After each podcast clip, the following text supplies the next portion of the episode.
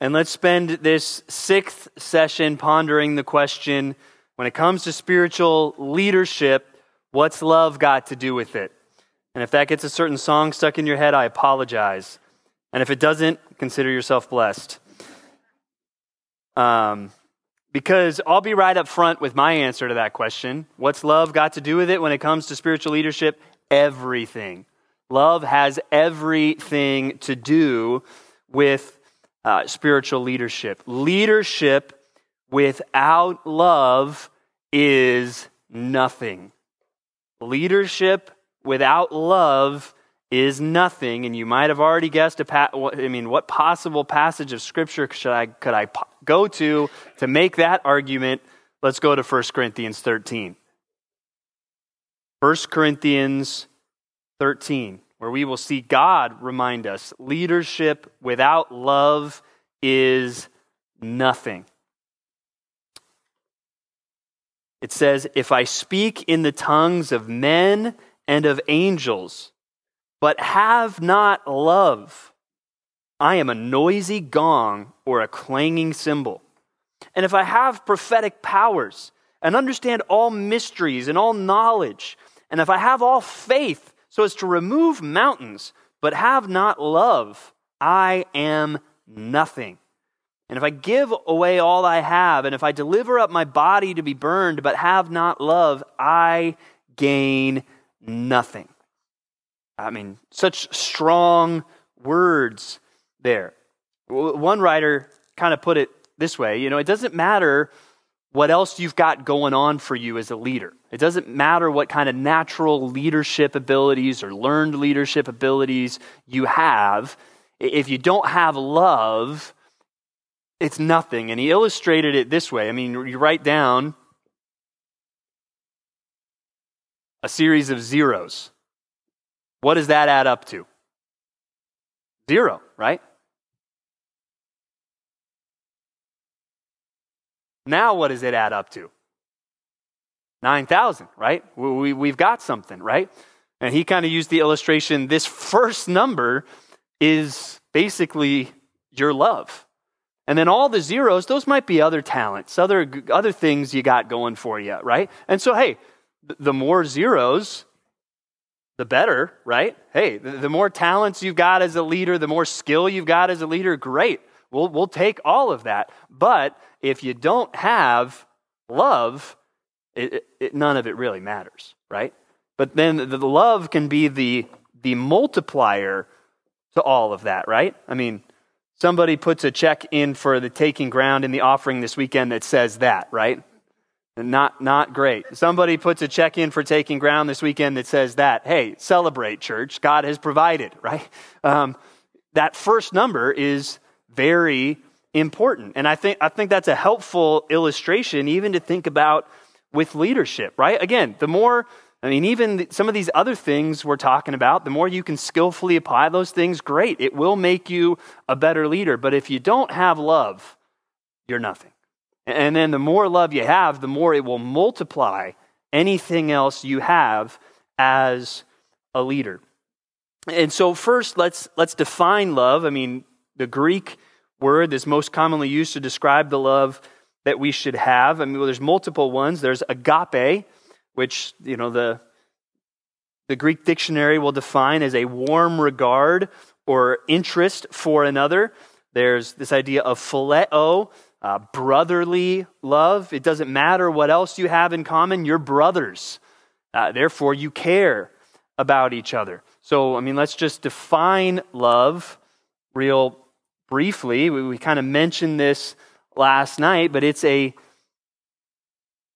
genuine care and commitment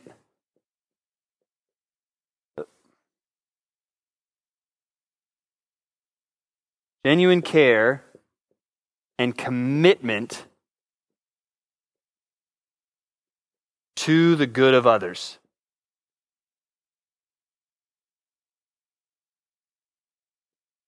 Where I genuinely care. So there, are, there is some level of, of feeling involved in this, I think, but it's, it's not.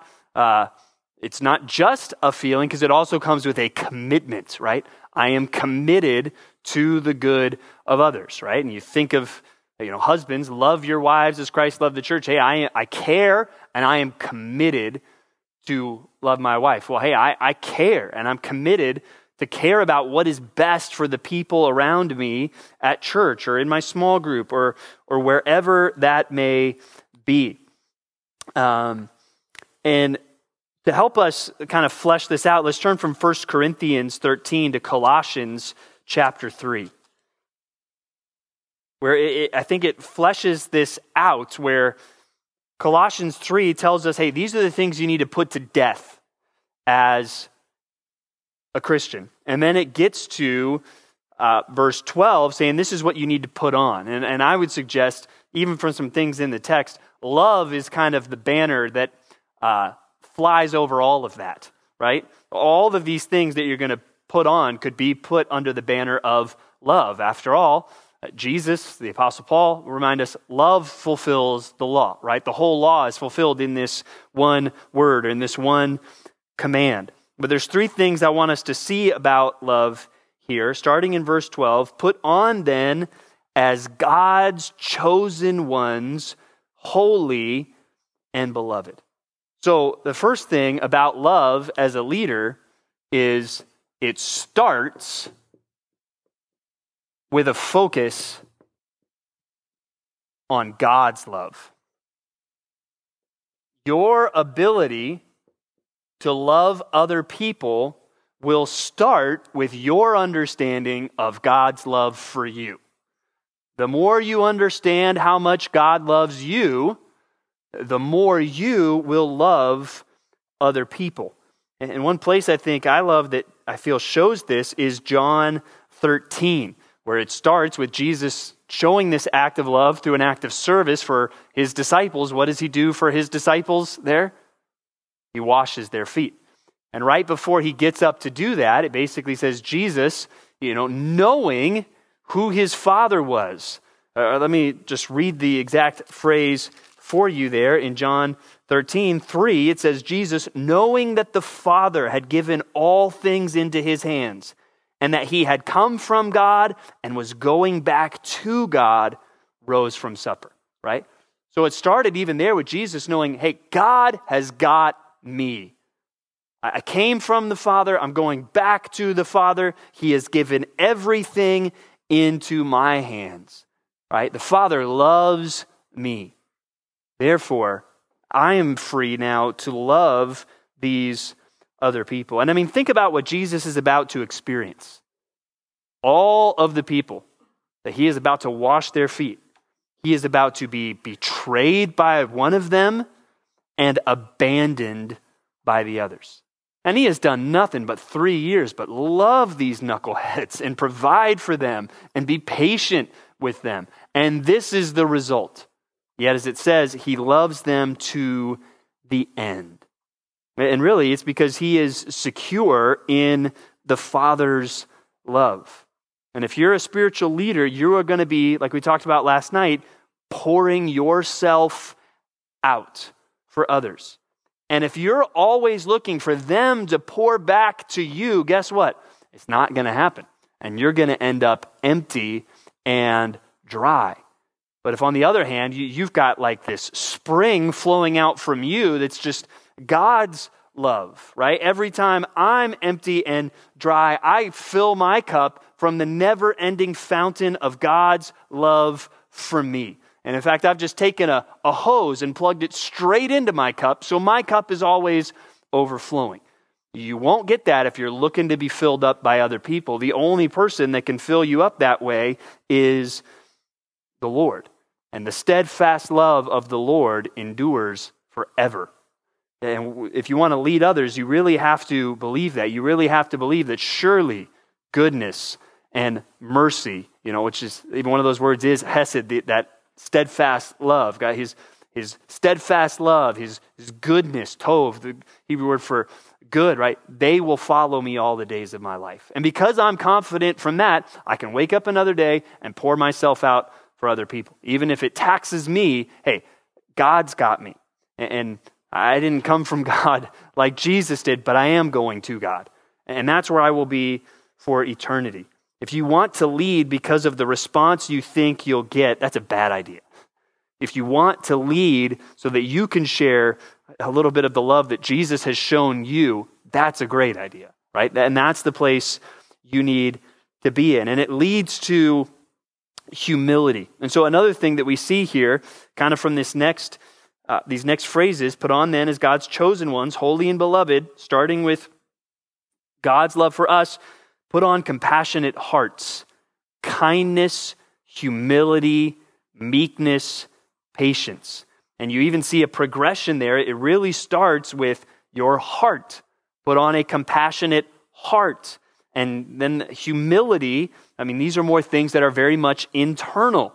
And then they start to affect how we treat others with, with meekness or patience, right? So, another thing about love is it changes our fundamental feelings towards others.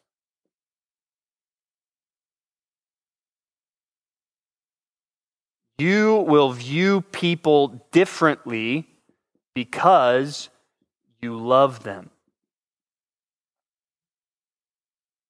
So it changes our fundamental feelings towards others. And that's those, those words, things like kindness or even just compassion, right? When you look at others, you don't view them as, oh, right? There's those people I don't like, or there's that guy that just is always late to life group, or that guy that never responds to my texts, right? Instead, you will say, hey, I, I have compassion for that person. I love that person. And you won't view yourself as better than others because you've got humility towards others. And that's going to lead to meekness and patience. And so it starts with our attitudes, but our attitudes will bleed into our tone. That even as you deal with other people, there will be a warmth about you, there will be a generosity to you because you're not doing something because you think you're so much better. You're not uh, giving to get something in return, right? Um, you, you, know, there's a kindness, and you, and you never want to make somebody feel stupid, right? You don't want to embarrass somebody because you might have somebody that they share something that it's like, whoa, you're talking about that book, and that that book actually is pretty sketchy, right? That's that's what you're thinking, right? But if you blow up the person, you'd be like, what? You've read that book? Don't you know that book is horrible? I mean, how's that going to make that person feel, right? Does that express humility, meekness, and patience? right? And I'm not saying you're wrong to talk to that person and to address that. No, you, you should do that. You don't want people reading horrible books or listening to false teaching, but you do it in a way that's like, hey, so hey, well, tell me, like, how, when did you read that book and what things did you get out of it? Well, have you ever heard about this or have you what did you think of this part of the book and try to engage them to help show them yeah, there's some there's some problematic things in there in a way that doesn't just come across like what an idiot. Why would you ever think that's a good book, right? There's a warmth, a generosity, a meekness, a gentleness in all of this. Again, this is not about telling people what to do, not asserting your power or authority, uh, right? And some of you, you, you have an official position in the church, some of you don't, but that is something that is rarely, if ever, something that you want to use, right? Even as a pastor, I don't want to go around every day being like, well, hey, I'm your pastor, so go, do this, right? No, I want to point people to the scriptures and say, hey, this is what the Bible says. So go and do this. I don't want to make it, you don't want to make it about your position. You want to make it about the Bible. You want to make it about the Lord. And then in the next phrases, it all kind of takes on even a, a stronger sense with you're bearing with one another. And if one has a complaint against another, forgiving each other as the Lord has forgiven you. So now we're we're really getting into okay, this person is not doing what they're supposed to do, or they're, they're not getting with the program as fast as they should. What should I do? Be patient. You know, hey, they said something about me that was mean. Forgive, right? Uh, and, and so that's where, like we talked about last night, the third thing that love will do, it leads to a willingness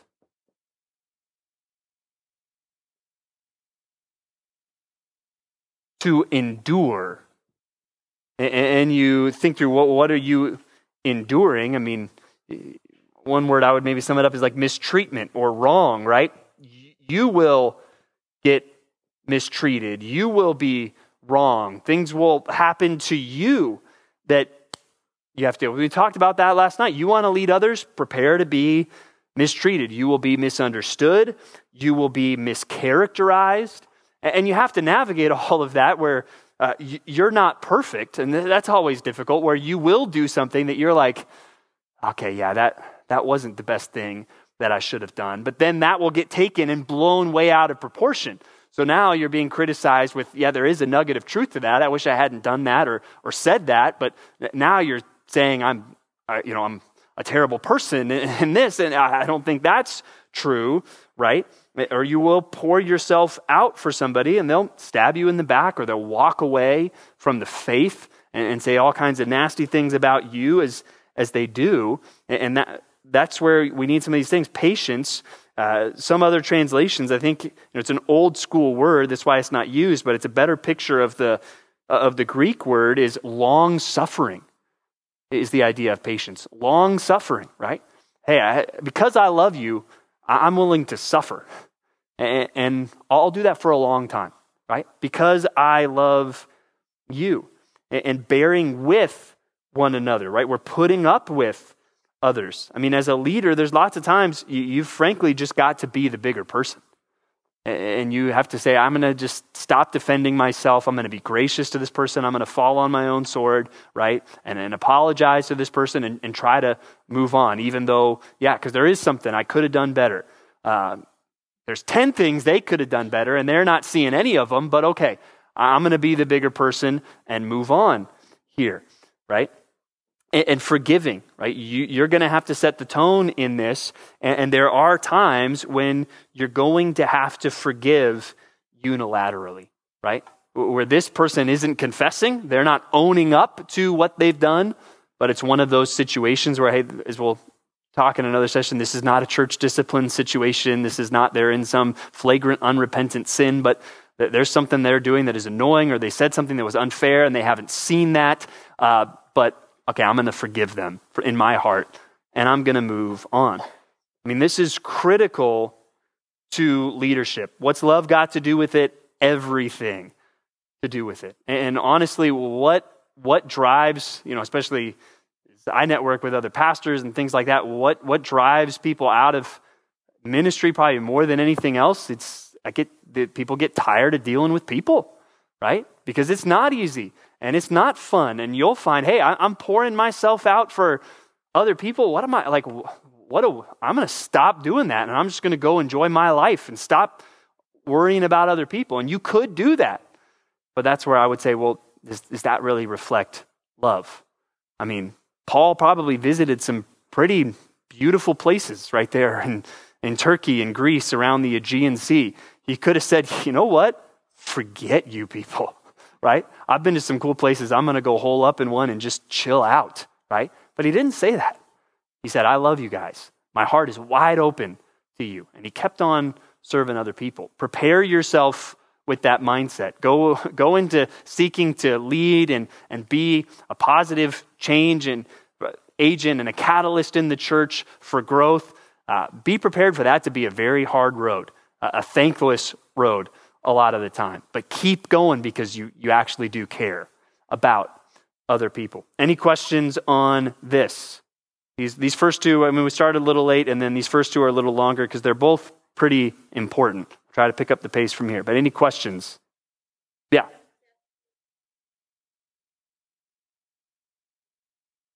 It changes our fundamental feelings towards others.